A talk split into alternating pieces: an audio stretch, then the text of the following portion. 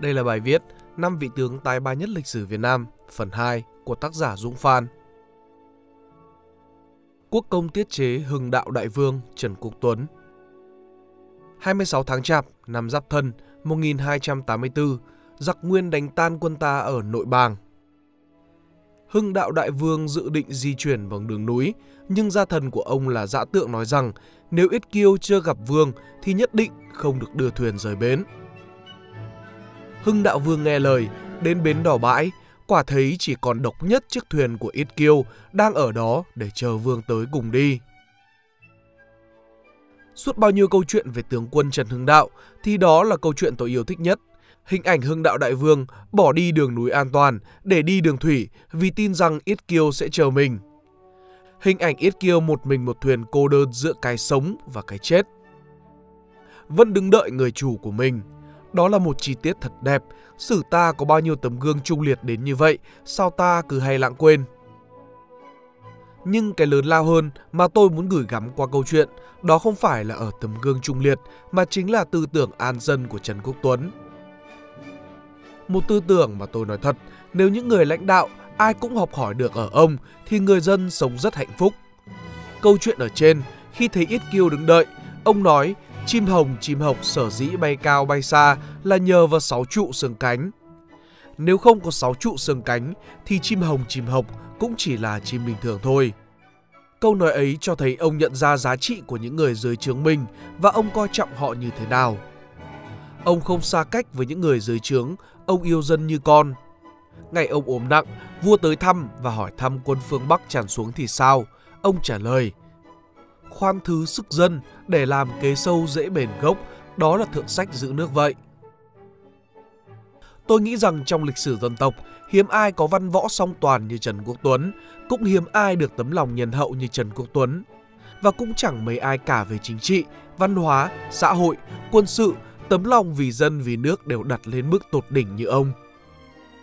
Nhân tài dạng như vậy mấy trăm năm mới xuất hiện một lần, may cho nhà Trần, may cho Đại Việt là ông sinh ra đúng vào giai đoạn này. Phải người như vậy mới có thể cân được vó ngựa quân Mông Cổ. Ta được dạy quá nhiều về ba lần chống quân Nguyên Mông. Bài viết này sẽ quá thừa thãi nếu tiếp tục nói về các vấn đề đó. Các bạn đã được dạy quá sai về cách học lịch sử, chẳng hạn là thu được bao nhiêu chiến lợi phẩm, hạ được mấy tên địch. Lịch sử không phải là dạy thống kê mà là dạy về cái đẹp của lịch sử. Bây giờ tôi hỏi một câu, các bạn chắc biết rõ về chiến lược của quân ta đánh quân Mông Cổ lần một rồi chứ? Đó là kế vườn không nhà trống, thậm chí là để chống cả thành Thăng Long. Tại sao lại để chống Thăng Long vậy? Bởi vì lính Mông Cổ sống trên lưng ngựa, đánh thắng trên lưng ngựa, họ tới rất nhanh và chạy cũng rất mau. Nhưng ngựa của họ cần ăn, cần uống. Tại sao lại chém giết? Chém giết còn là để lấy thức ăn. Việc để vườn không nhà trống khiến quân thiết kỵ Mông Cổ trưng hừng. Cướp phá chẳng được gì, lương thực thì cạn kiệt. Đến một thời điểm nhất định, quân ta dùng đại quân được ém kỹ, lấy sức nhàn đánh quân mệt mỏi, đập một phát sấm sét. Trần, thắng, đấy là trận đông bộ đầu đấy. Chiến thắng lần một công lớn nhất ngoài chiến trận là của Lê Phụ Trần, còn vạch chiến lược tổng thể là Trần Thủ Độ. Nhưng lần 2 và lần 3 hoàn toàn là chuyện của Trần Hưng Đạo. Lần thứ hai, thoát hoan chỉ huy 60 vạn quân từ hướng Bắc tràn sang nước ta. Thế giặc như gió cuốn, Trần Hưng Đạo soạn bộ binh thư yếu lược để huấn luyện quân sĩ, viết hịch tướng sĩ để khích lệ quân sĩ và vận dụng binh pháp kiên thủ chờ suy, giúp quân chủ lực vào Thiên Trường, Tam Điệp, Thanh Hóa. Đồng thời tăng cường quân địa phương đánh chặn nhỏ ở phía trước, triệt hậu cần phía sau, giữ giặc ở lâu trong đất lạ, tránh chuyện giáp La Ca. Đến tháng 5 năm 1285, Trần Hưng Đạo cho quân tổng phản công từ hai hướng Trương Dương và Giang Khẩu – một mình chỉ huy đánh thắng trận đầu ở Á Lỗ. Hào khí Đông A dâng cao, thắng Hàm Tử, Trương Dương và Vạn Kiếp. Thoát hoan phải chui vào ống đồng qua ải Chi Lăng để quân lính khiêng tháo chạy về nước. Lần thứ ba, Trần Nhân Tông hỏi ông, năm nay đánh giặc thế nào? Trần Hưng Đạo đáp, năm nay đánh giặc nhàn. Cái tuyệt luân của Trần Hưng Đạo Đại Vương là ở chỗ này, khi nào cần rút lui, khi nào cần phản công khi nào thấy sự đáng sợ của giặc để phải dùng hình tướng sĩ, khi nào ung dung tự tin phá giặc. Chú ý lần thứ ba quân nhà Trần không sai vượt không nhà Trống. Lần này quân nhà Trần giữ thành Thăng Long, đồng thời cho Trần Khánh Dư tập kích quân lương ở Vân Đồn và lấy cái mạnh của mình để đánh cái yếu của quân địch, đó là thủy chiến.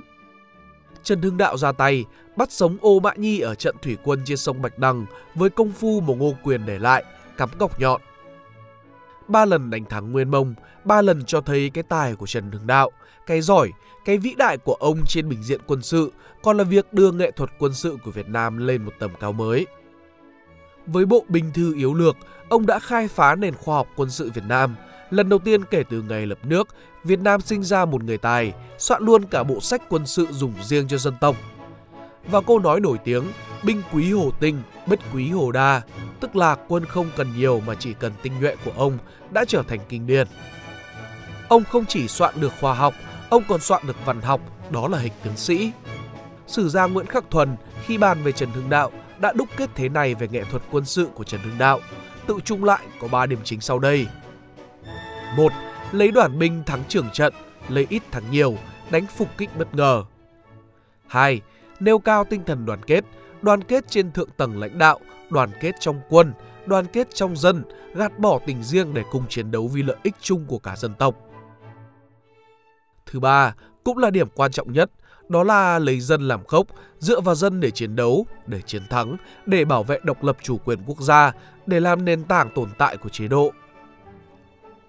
Kết Hưng đạo đại vương Trần Quốc Tuấn là một thiên tài quân sự, một tấm gương chiếu soi cả sử xanh, một con người bất diệt về non sông dân tộc. Ông bất tử trong lòng người dân không chỉ bởi sự vĩ đại của một con người kiệt xuất văn võ song toàn mà còn cả một tấm lòng yêu nước vô cùng. Ông là Đức Thánh Trần của dân tộc Việt Nam. Nếu các bạn thích video này, hãy like và share để ủng hộ chúng mình. Đừng quên bấm nút subscribe và nút chuông bên cạnh để không bỏ lỡ video nào mà mình ra trong tương lai. Cảm ơn các bạn đã lắng nghe. Đây là Spy Room, còn mình là Pink Dot. See ya!